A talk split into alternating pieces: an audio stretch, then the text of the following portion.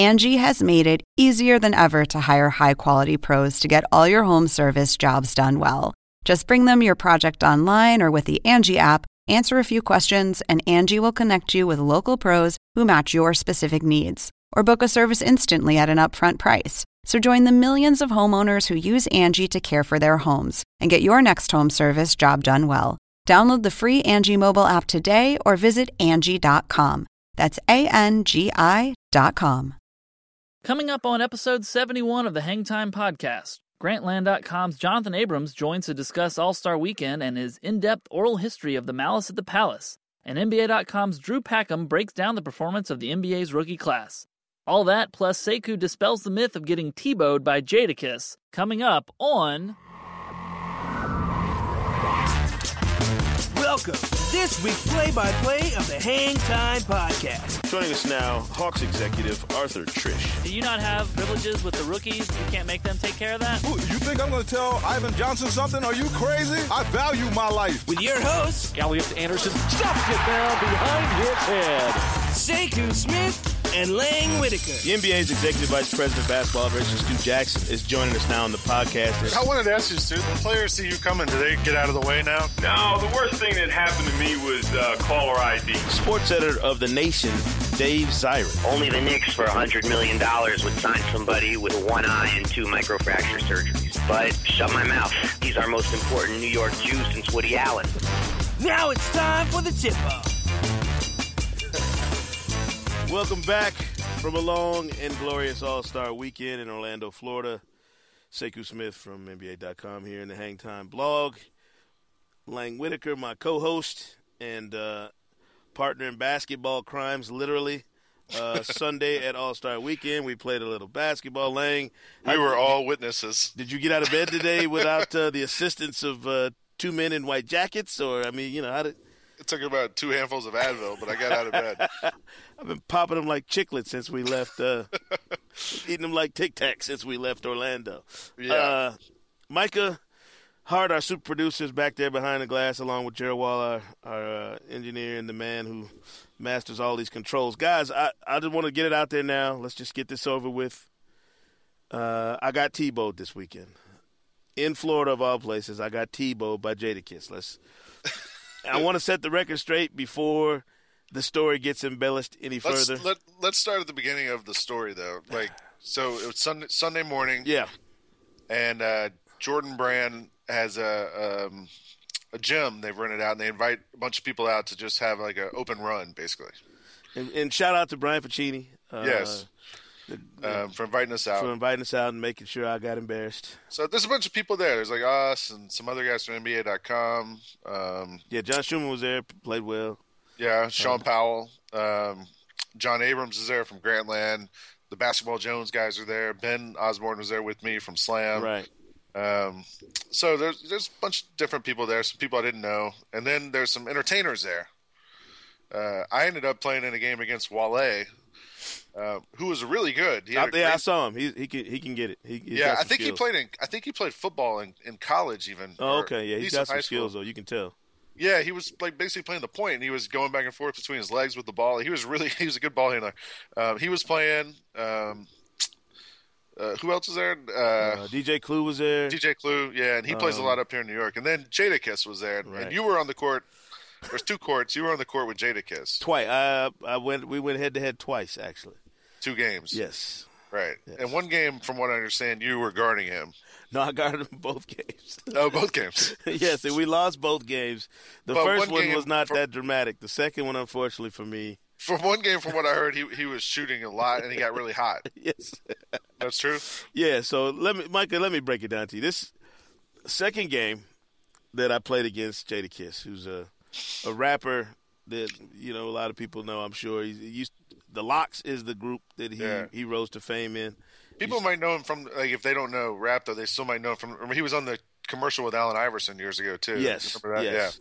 Um, so the the second game we played, I'm talking a tooth and nail affair, Micah. I'm talking. This is a instant classic, right? We we get down to the end of the game. My team is up 14-13. And I got the ball in the middle of the lane. I'm driving to the basket. me being the triple double machine that I am, I'm uh, you know I'm trying to facilitate and make sure I dish it off to one of my teammates for the winning pass, so you know, or for the winning basket, so he gets the glory. I don't, you know, I don't want to be a hog.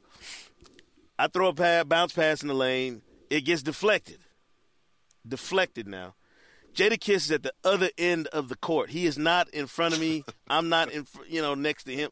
He's cherry picking at the other end of the floor, and and I, I, I will get footage if I have to prove it with with some video footage. Somebody might already be working on that. I'm just gonna put that out there. He's he's on the other end of the floor. He gets the pass kicked up to him. They're down two. I mean, they're down a point. A two wins it. He he shoots a 39 footer. I mean, just a ridiculous distance from the from the basket he was, and he made two like that at the start of the game too. So he was feeling it. Um, and he he makes the shot. They win the game. Everybody's tired as I don't know what. I'm talking. I was spitting up liver the entire day. That's how out of shape I am. We'd been playing for a long time. Yeah, and uh, he he went he launched into a celebration befitting a World Cup game-winning penalty kick goal. I mean, it, he lost it, jumping in the air, ripped his jersey, you know, his shirt off, chest bumping his boy, and then of all things, he runs over to the side of the court and Tebow's. and I'm oh. telling you, the the foolishness that ensued from from Lang and everybody else who was there after that is just despicable. It's, I'll say this: I was on the other court playing in a game, and and there was a D we saw there was a DJ they had there too. And he was playing, so you you know it was kind of you couldn't really hear everything that was happening because there was music loud, you know. It's and you were kind of I was paying attention to my game, you were in your game. Um, and so I, I, all I saw was uh, I kind of looked up and I saw you kind of with your head down as Jadakiss sprinted past you and then Tebowed on the sideline. that was. A, it, it, that let's was just put it this way: there were a lot of weekends made uh, by me getting Tebow, Michael. Like John, Jonathan Abrams, who was out there playing with who was as tired as I've ever seen anybody. He's playing his tail off. He's grinding. You know, Jonathan's a tall dude. What is? He? He's got to be six two. Uh, I probably mean, yeah. Yeah, I mean, he's he's a, a very good player. So he's out there grinding away. Man, he wouldn't stop smiling. It was like he he, he hit the game winning shot.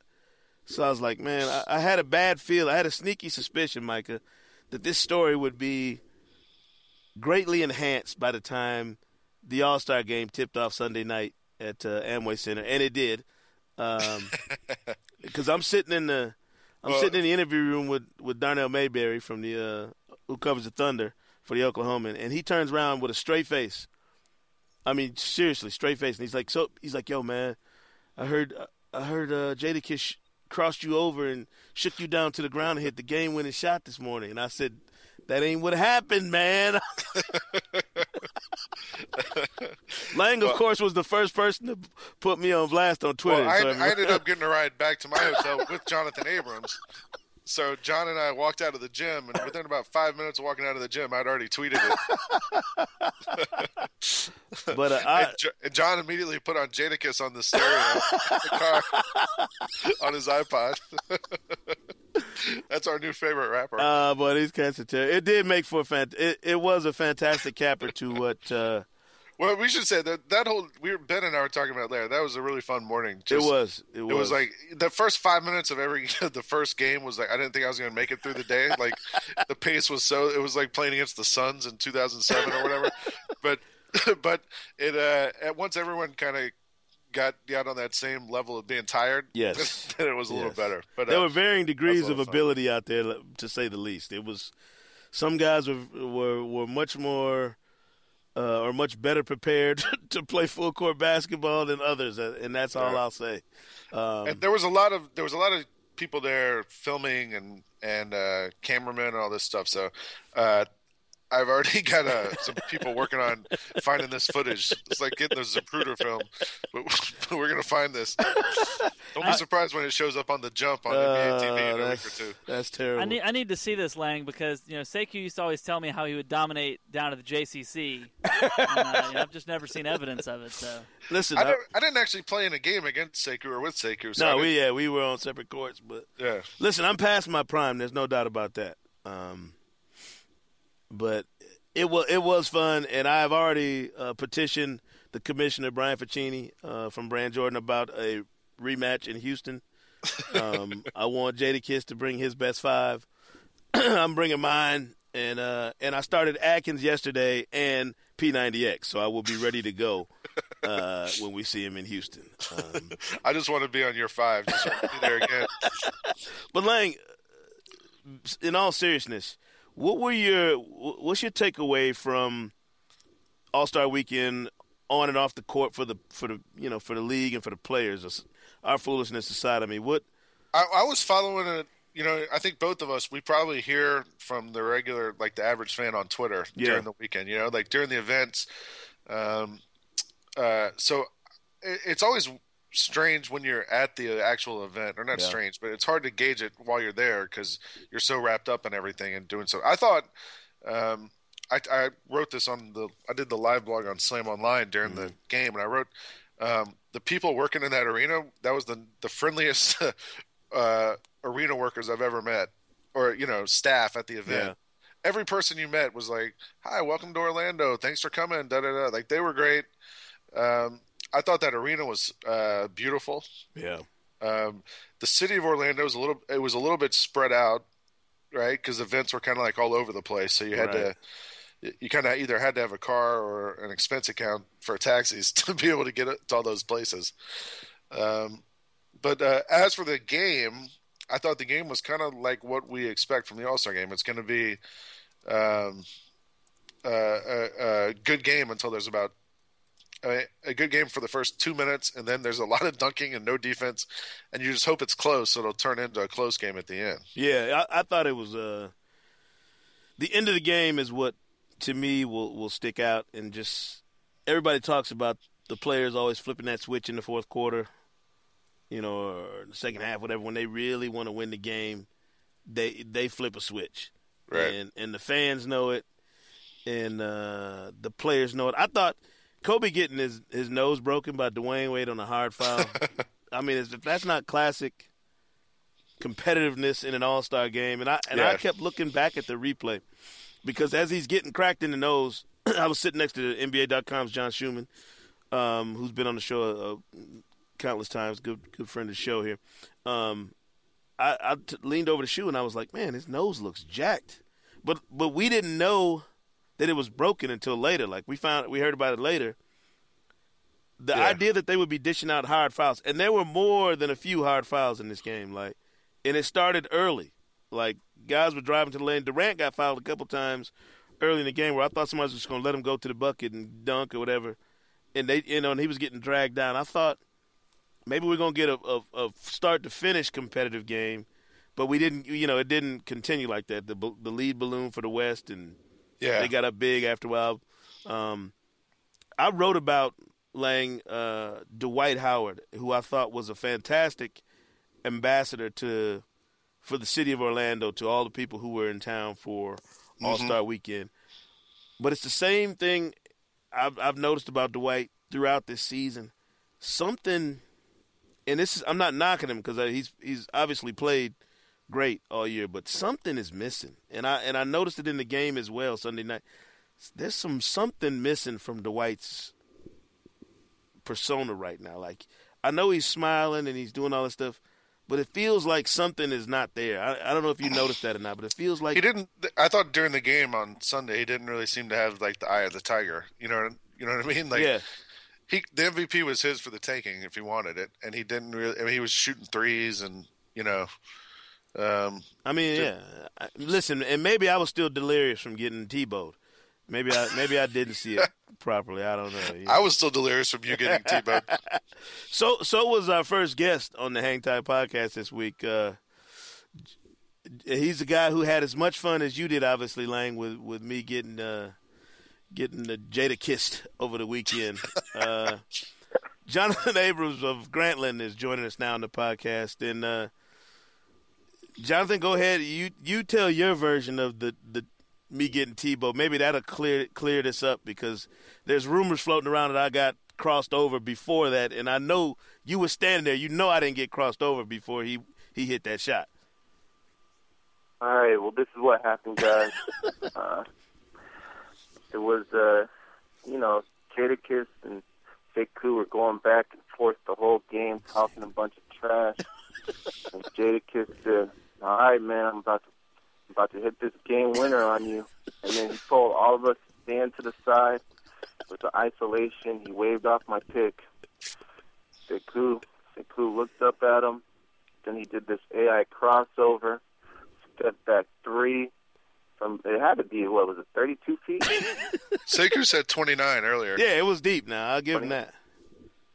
Nah, nah. It was uh Jadakiss was uh cherry picking. Exactly, I he told hit the game winning three.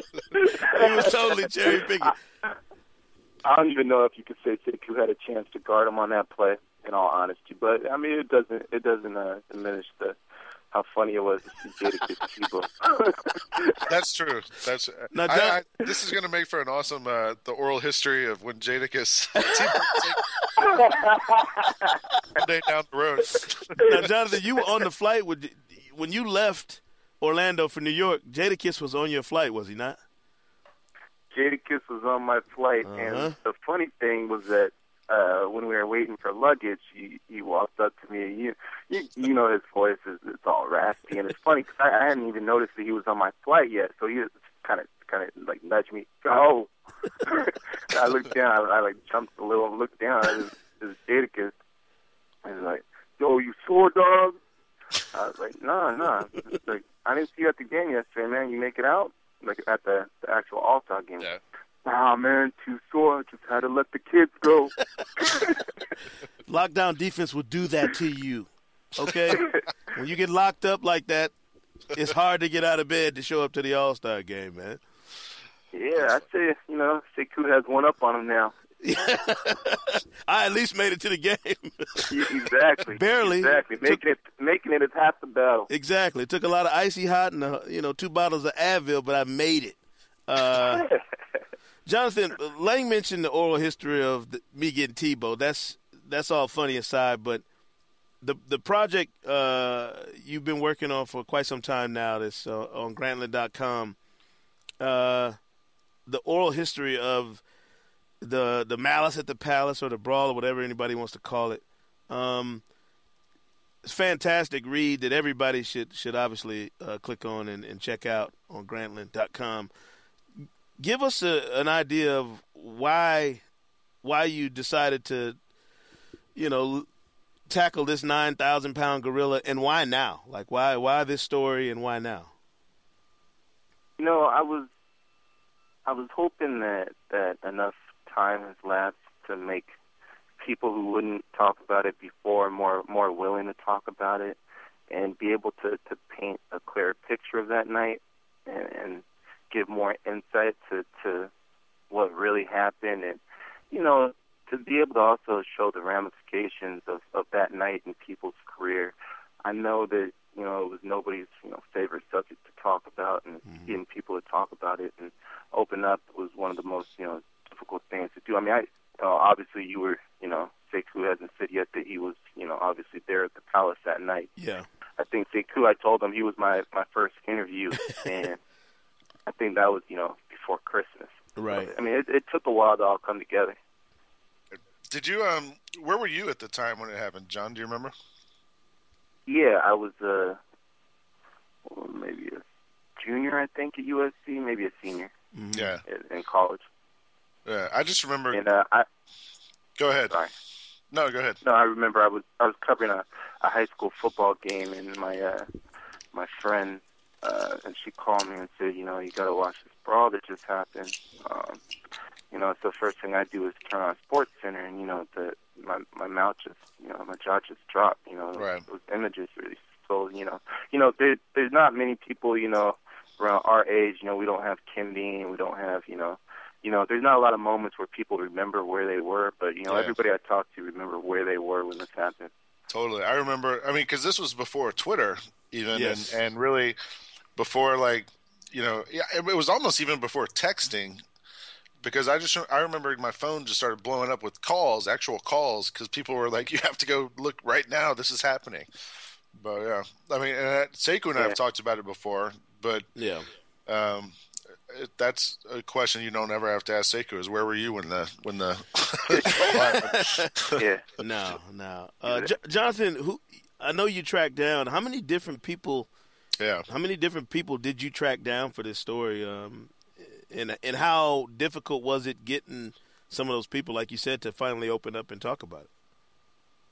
I mean, I talked to probably about fifty or so people who who were there that night. You know, Mhm. everybody from writers and reporters to players and coaches and front office guys and people in the crowd and ushers and police and um I mean it, it was difficult and you know I didn't you know I I didn't get all the people who I who I wanted to get you know Metta World Right. Peace and no I think there's probably about four people who I really wanted to get who I, you know I asked over and over and just wouldn't comply. And that was Metta Rick Carlisle Reggie and uh no we got we ended up getting Commissioner Stern at the very end so yeah Mhm. there's about three people Well, now when I when I saw Bill Simmons uh, during All Star Weekend, Jonathan, he- he came up to me, walked up to me. Schumann and I were in the hallway at the Hilton, uh, you know, doing the circuit and getting interviews. And he walked up to us and he was like, "Hey, man," he was like, "This oral history of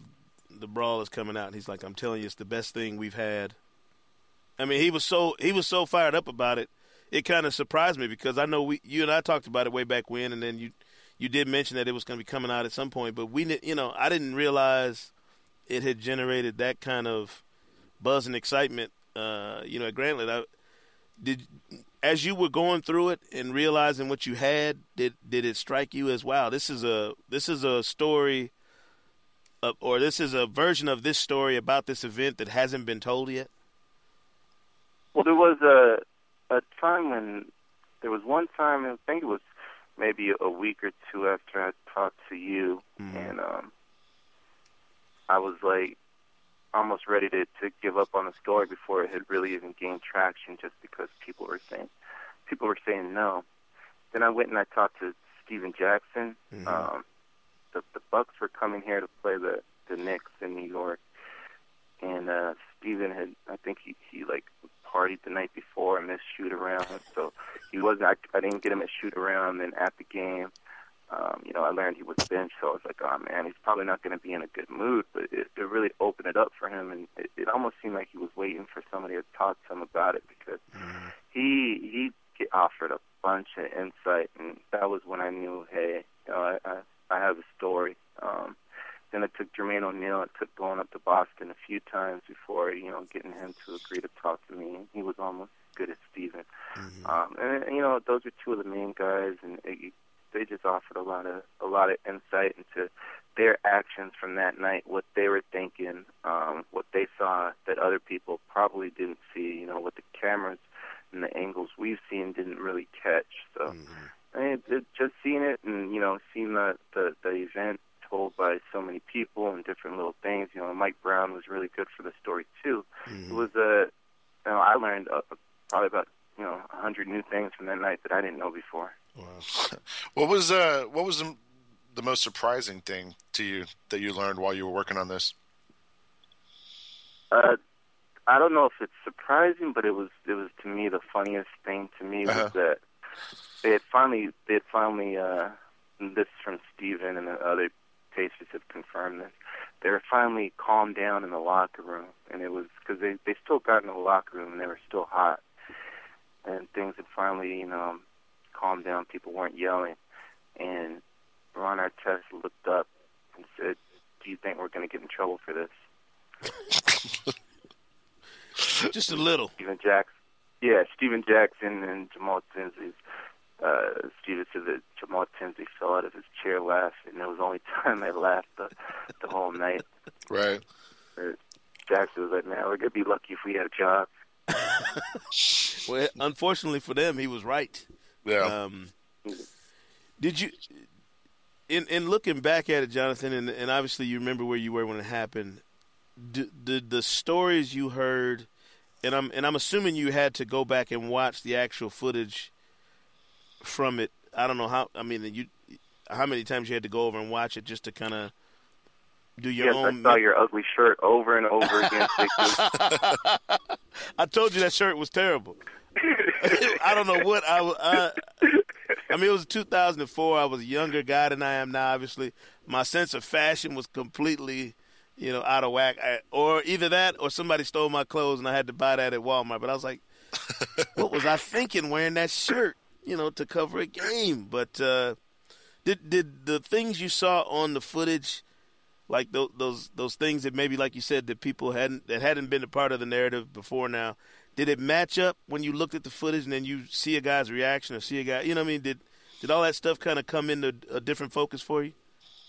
Yeah, certainly. And um, you know, just watching all the footage for the first time in, in years. I mean, it, it doesn't really leave you. It's still just you're you're just amazed by it. It just seems like total total chaos going on for you know minutes long with with nothing looking like it's gonna it's gonna break it. And you know what's what's really shocking to me and shocking to you know a lot of the people I talked to, and you know uh, obviously it had to be to you who were there and in the middle of it is that that nobody got seriously injured that night.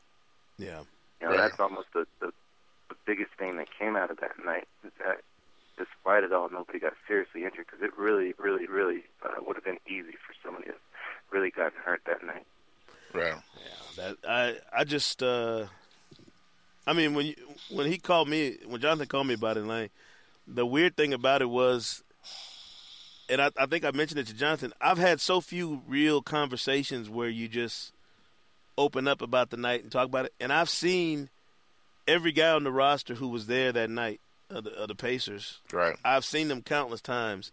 The only guy out of all of them I've ever had an in-depth conversation about uh, the brawl with, like, and I'm talking a real heart to heart, like you know, just remember what we saw was is Jeff Foster, and I did that for a piece I wrote that was For in Slam. Slam. Yeah, that, Yeah. I mean, because like you said, Jonathan, for so long, it was kind of an unspoken thing. Like you see each other and you go, you know, oof, you know, you think about it, but you don't want to.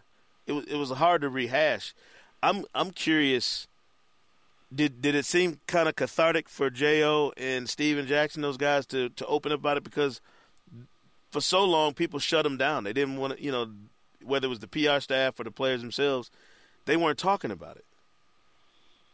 Yeah, um, it, it really did to me. Um, especially, well, you know, Stephen, he, he's a pretty good quote um, to begin with. So, you know, I was hap- really happy that he opened up to me, uh, and so so was Jermaine. But Jermaine told me a bunch of times, you know, how tough it was for him to talk about it, how he wanted to, but he didn't know if it was, you know, the right time.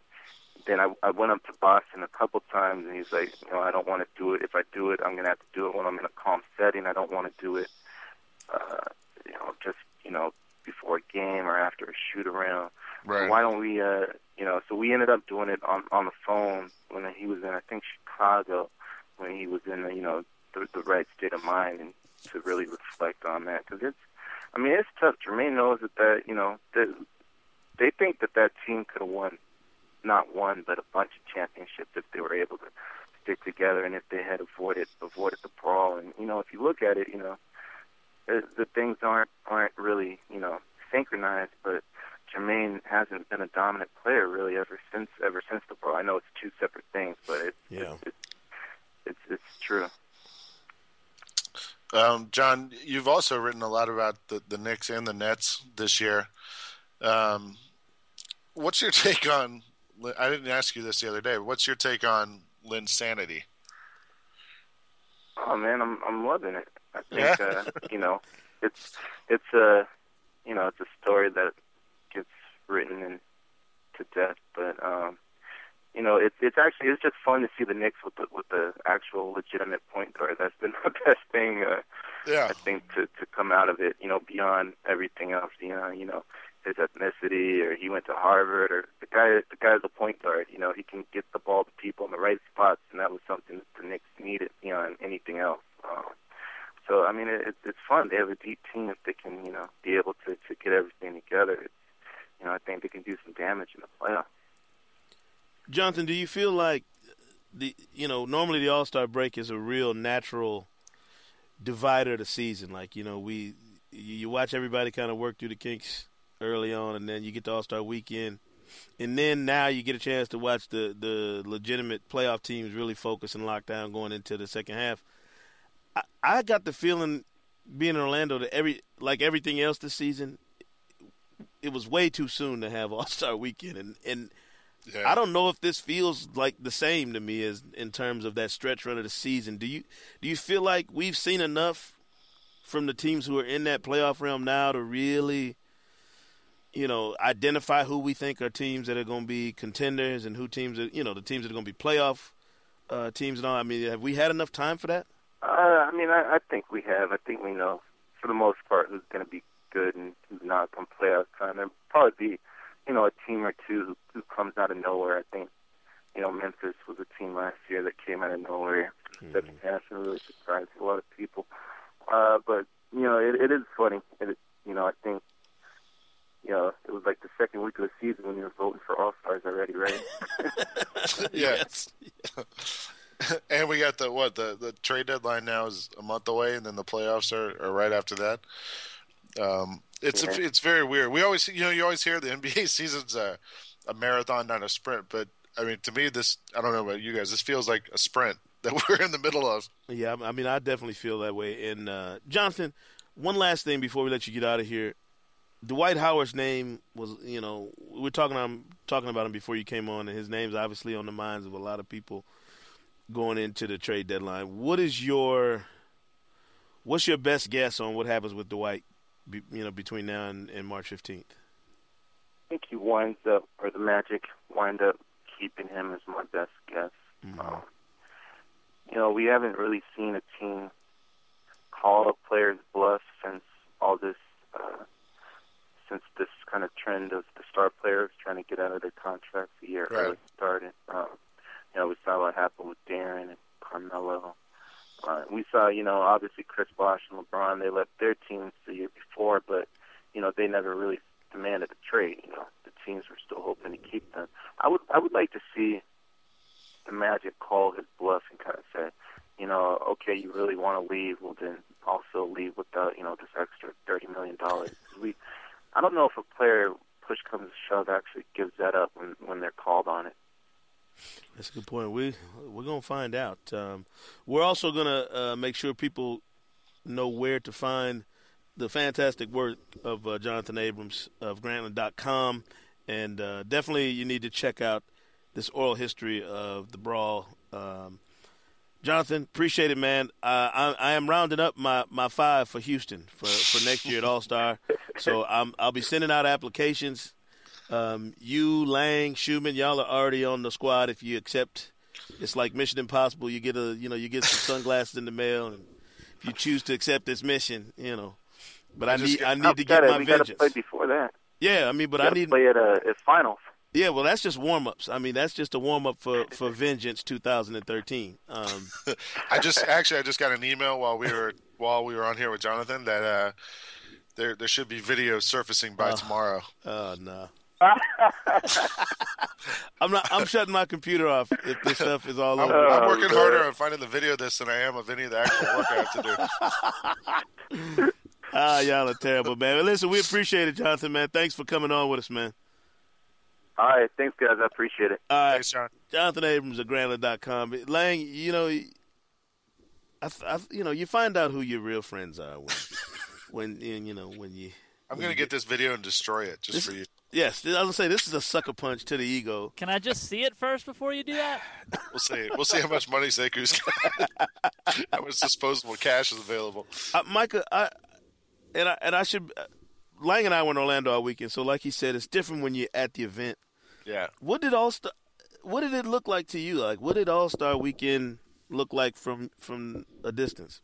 Well, I have to say uh, I agree with what you're saying about the fourth quarter. I feel like going into any All Star game, all I really want is for it to be close enough in the fourth quarter that the guys will get their competitive juices flowing. Yeah, totally. Yeah. I mean, that's really uh, you know from a fan's point of view, I feel like the the dunks are awesome. It's great to see guys you know doing you know great feats of athleticism, I suppose, but the the reason why the Olympics are so great, the reason why people love the World Cup, things like that, is that you see the best players in the world playing as hard as they can all in one game. So when it got close late in the in the fourth, uh, that was definitely like, all right, this is this is what fans really wanted to see. So I definitely enjoyed that. Saturday night, you know, I, I think we've seen better. Uh, three point contest I enjoyed, although my boy Durant kind of kind of gave it away a little bit. I was a little disappointed in that, but you know, overall, I thought it was a you know, we we can talk about the dunk contest if you want, but uh, We haven't, you know, what we haven't talked about at all is Friday night, which was going into the weekend. I, I had heard that was like the hottest ticket of the weekend. Um, the Rising Stars Challenge um, with with Jeremy Lin, and like that was the big story. And I and from what I had heard, like people, the scalpers were like they were out trying to trying to get those things going. So, um, and I thought that game was fun. Um, I, did Shaq ever jump off the the thing he was supposed to jump off for losing the bet? I don't know. I I thought I heard somewhere, and there was so much. You know, he was supposed to do like a bungee jump thing. Yeah, yeah. There was so much on the uh, TNT and NBA TV airwaves. I thought I heard something about Shaq saying he would dress up as the like the Blue Man Group, like he was going to do inside blue from head to toe if his team lost. Oh, well, what I had saw was was Shaq had suggested uh, that whoever lost was going to have to go to, to Kissimmee, Florida, which is right around the corner from Orlando. And there was a on the side of the road somewhere there was like a huge bungee jump thing uh, called the swinger, and you have to jump off and you you know you fall something like 300 feet or whatever, some crazy thing. Um, and the and and Barkley was like, "Yeah, I'll do it. I'll I'll totally do it." They had footage of it and that the loser was going to have to jump off that thing. Ernie asked if there was a weight limit on the on the but the loser was going to have to jump off that, and, and I don't know what happened there. I don't know. I never saw footage of. I mean, I feel like if they had gone through Yeah. it, we certainly would have seen it because they were definitely showing that. Uh, Or the, maybe the they'll- bungee jump they'll thing over do and it- over again. He was going to do it. it. They was sort of like they would all do it if if they would all agree to do it, then they'd all do it. Him, C Webb, and uh, and Chuck were going to do it, and they were trying to convince Ernie to do it, but he wasn't having any of it. Yeah, I mean, I think maybe we'll see that at some point on TV.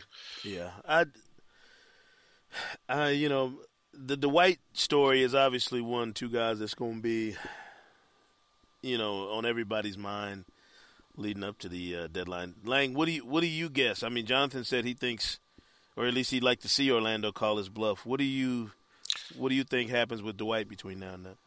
We talked about this on on TV uh, on the beat on Friday, and and Da had a pretty good point that um, if you are if if Dwight is going to leave and you're Orlando, um, instead of trading him and getting back a bunch of cap room and things you might not necessarily, I mean cap filler basically guys who who could play, but you know you're getting taking money back.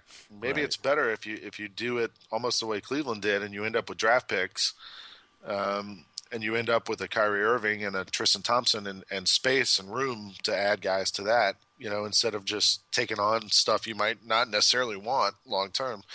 Uh, my guess is, if I was Orlando, I would try to keep him. My, I've said all along that, um, you know, sinners don't grow on trees.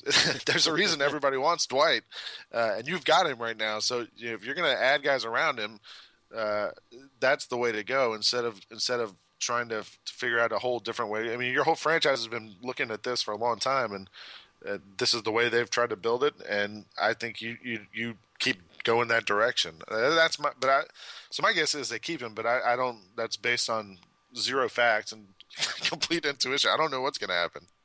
You know, Sekou, you talked about how he just kind of seemed off.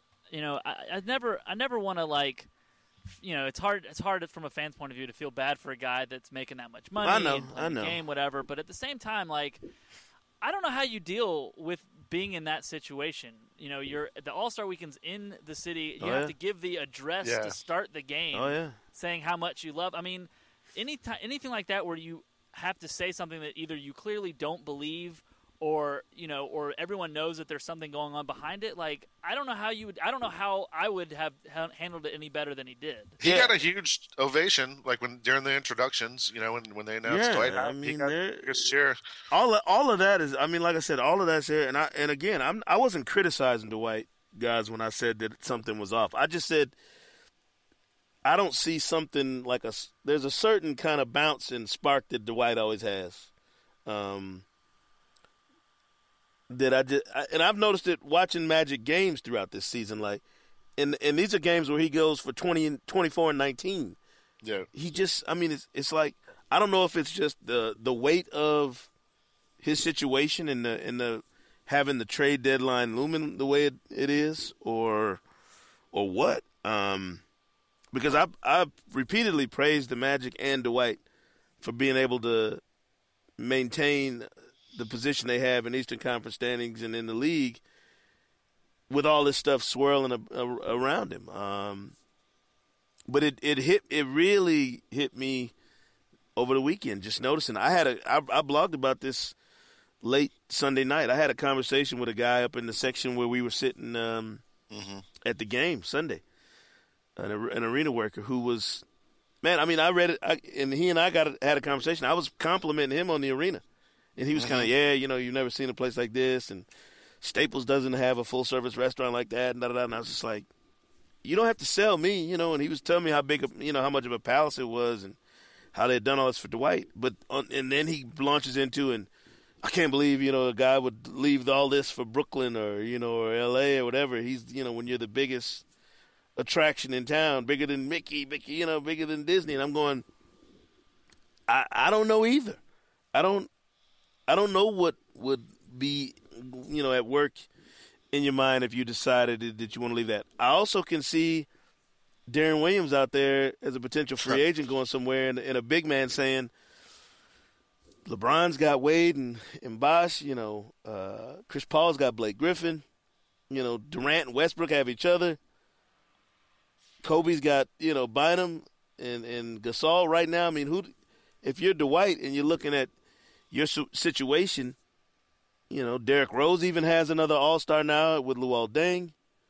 Um, you know, and if you're Dwight, you're the only guy left wondering who's your who's your counterpart? Who's your second star? Who's yeah. the other superstar that you're going to run with that's going to give you a chance to compete with all these other guys you know from All Star games and Olympic teams and what have you? You have to be thinking to yourself if you're Dwight, this isn't just about the $30 million. This is about whether or not I have a chance to, you know, to genuinely compete for a championship on the same playing field with these other guys, or whether or not I'm literally going to have to do it by myself. And I yeah. and to me, Lang, that's what's that is the, the, the crux of his you know dilemma right now is just how do you answer that question? And I don't know if he has the answer for it. Yeah. You know, he seems like he, he said something over the weekend about I, I don't know what's going to happen, and yeah. we had Deron on on the beat with us too, and and we had we asked him. Da kind of asked him when when they played in uh, Jersey against Orlando a couple weeks, a couple days ago, if he uh, had any dinner plans the night before with with, with any, anybody. He was like, no, no, just ate at home. Yeah. So, so I think there's a couple of these guys that we kind of going to figure out what's going to happen. Yeah. Um, yeah. I mean, you, you hate to you hate to to beat it beat it to you know, like crazy, but uh,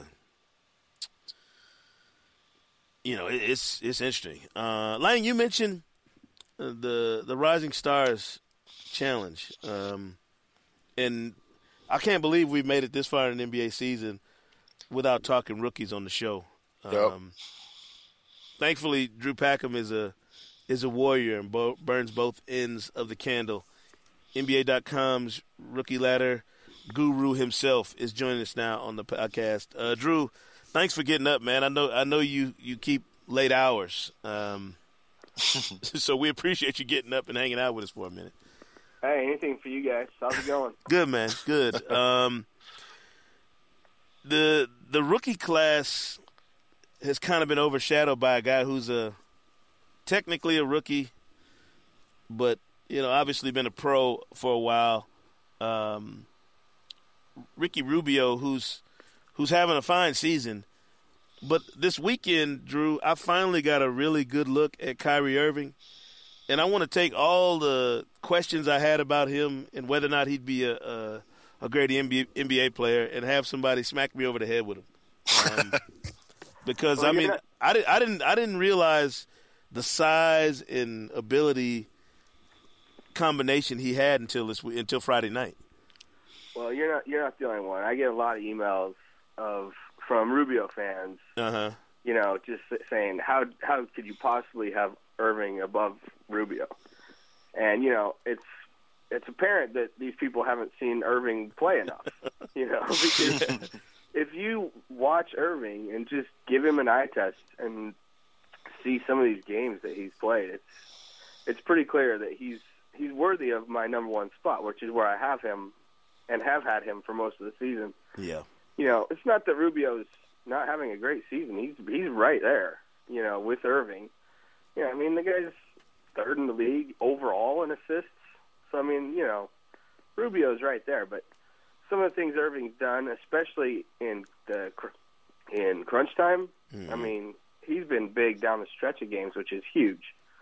So, yeah, Irving's having a great season, and I think this was a, a chance for him to let everybody see him, and that was great for him.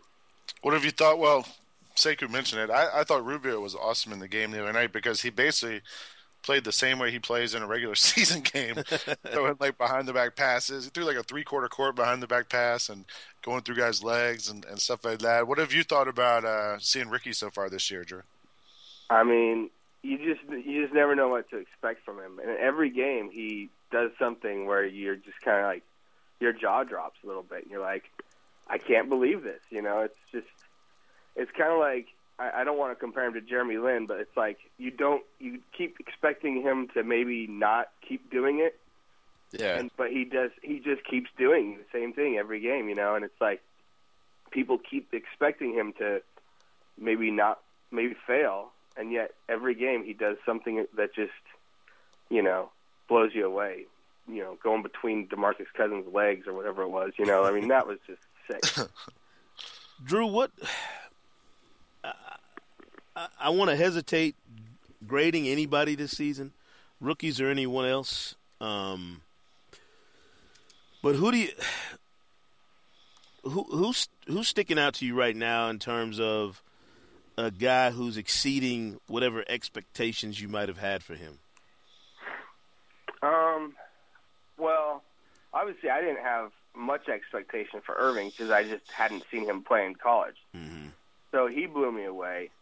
But um, some of these other guys that, you know, we have a lot of role playing rookies that are playing big minutes for contending teams that have really surprised me, you know, and I think Norris Cole yeah. was one that kind of came out of nowhere for me. I mean, I knew that he was a scorer, but I didn't know how big of a role he was going to play on the Heat.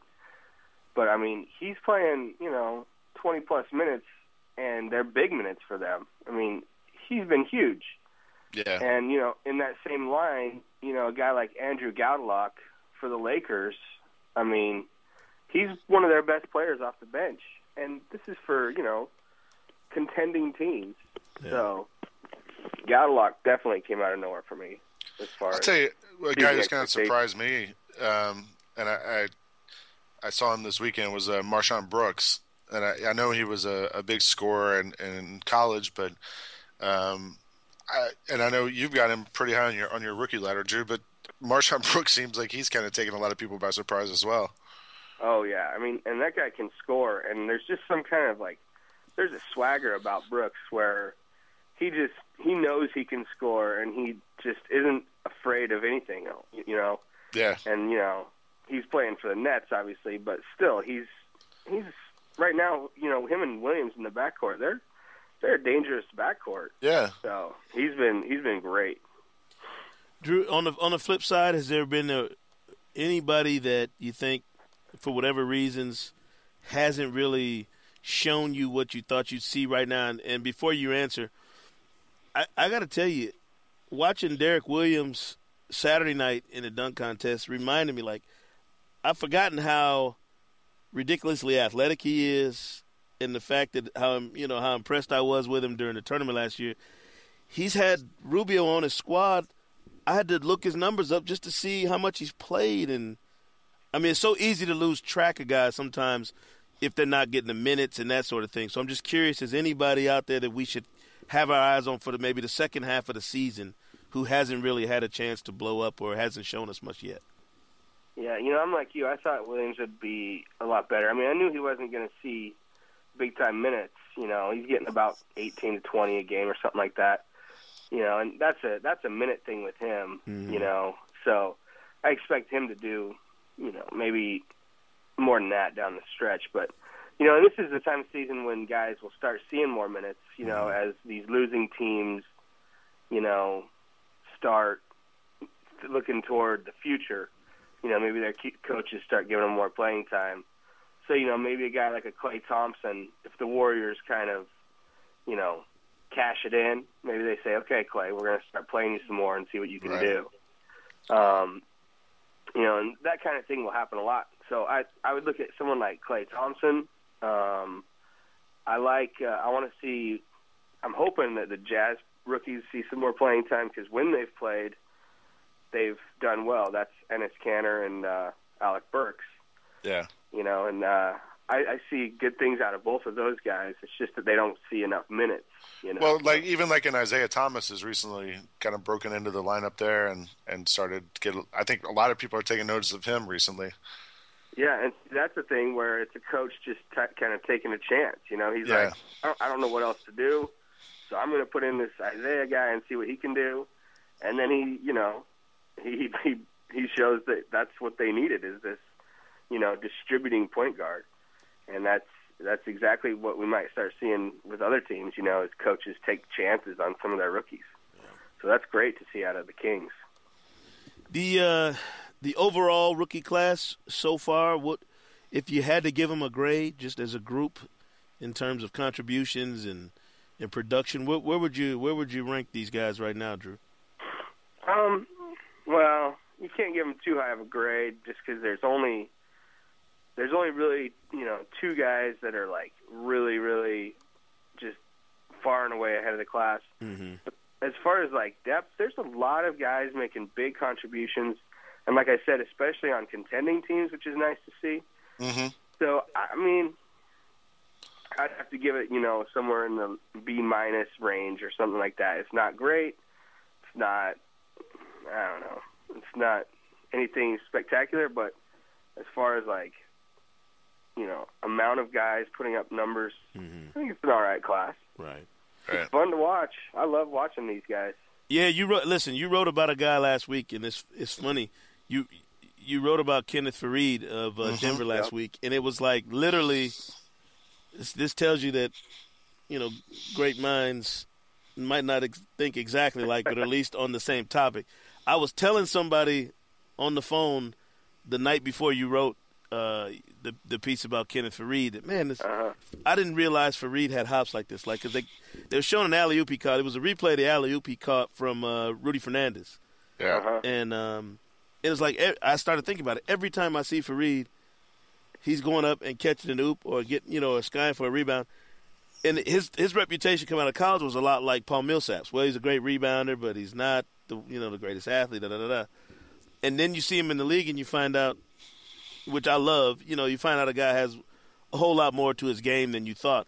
Faried's the kind of guy that I'm, I'll be curious to see what he does the second half of the season, whether or not he cranks it up and keeps keeps playing well and maybe sees more minutes um, and that sort of thing.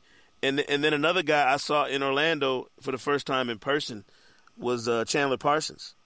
Um, in in the I think he was in the uh, the Haier uh, shooting shooting stars competition.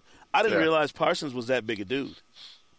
I mean, he's he. I, I see now why he's had so much success his rookie year. Physically, he's a big enough dude to, to take the pounding in the NBA. So, um, I'm de- I'm definitely looking forward to this the second half of the season and uh, checking out the rookie ladder and all the work you do, man. We you know how much we appreciate it, and uh, thanks, and uh, you know if if you ever want to, you know, burn it at both ends and wake up early and talk to us, man, on the podcast, just let let Micah know. We'll we'll be sure to call you and wake you up.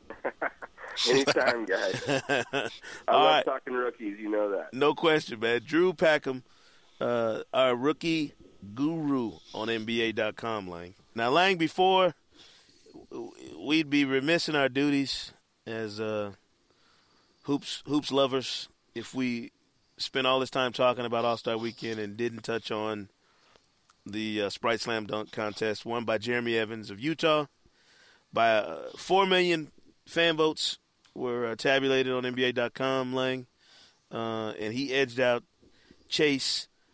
White men can jump Budinger uh, with uh, with the the dunk where he jumps over Gordon Hayward in a chair and dunks two balls in at once. So I mean, props to Jeremy Evans for bringing out something that we hadn't seen um, in the contest before. But were you, did you have as sour a taste in your mouth with the with the entire event as some of the fans did on Twitter and some of the some of the, the other players around the league did. If you read some of their tweets after the contest, I mean, did what what what'd you think of the uh, the entire Sprite Slam dunk contest? I didn't think it was the worst dunk contest ever, Mhm. which I think a lot of people were, you know, that's like the the easy thing to say Right. and to be snarky and to, you know, we, we have this, and Twitter kind of encourages this. I think people have this uh, tendency to want to, you know, immediately rate something as the worst thing they've ever seen, like the Oscars too, this last night or whatever. So um, I didn't think it was the worst dunk contest ever.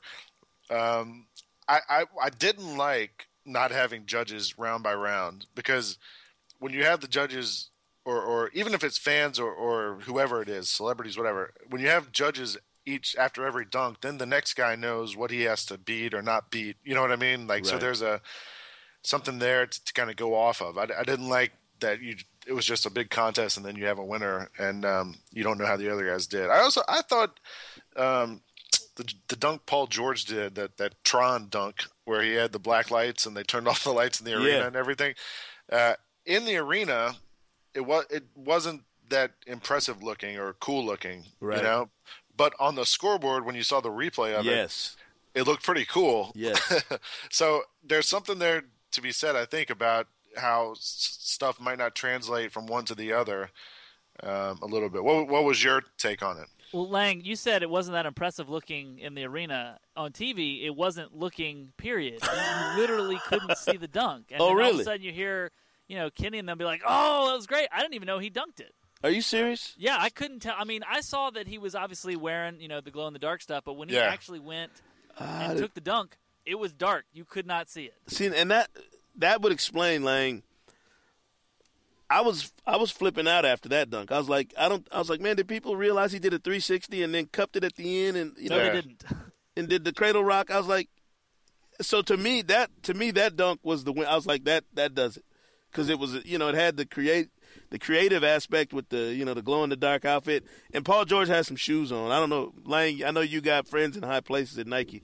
You need to call somebody and find out what kind of space boots he was wearing. I need I need a pair of those. Um, I'll follow you around with a black light. Man, those just- things, those things were cold blooded. I was like, I need a pair of those right there. But Well, on the scoreboard after he dunked, they showed the re- they showed like Yeah. a slow motion replay, and and I, I couldn't on the scoreboard it looked pretty cool, but I I, I wasn't watching the the TNT broadcast. So yeah, I couldn't- didn't.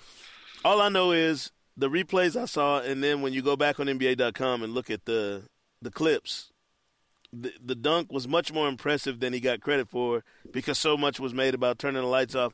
The thing I I felt like, and I talked to a couple different people, um, my son.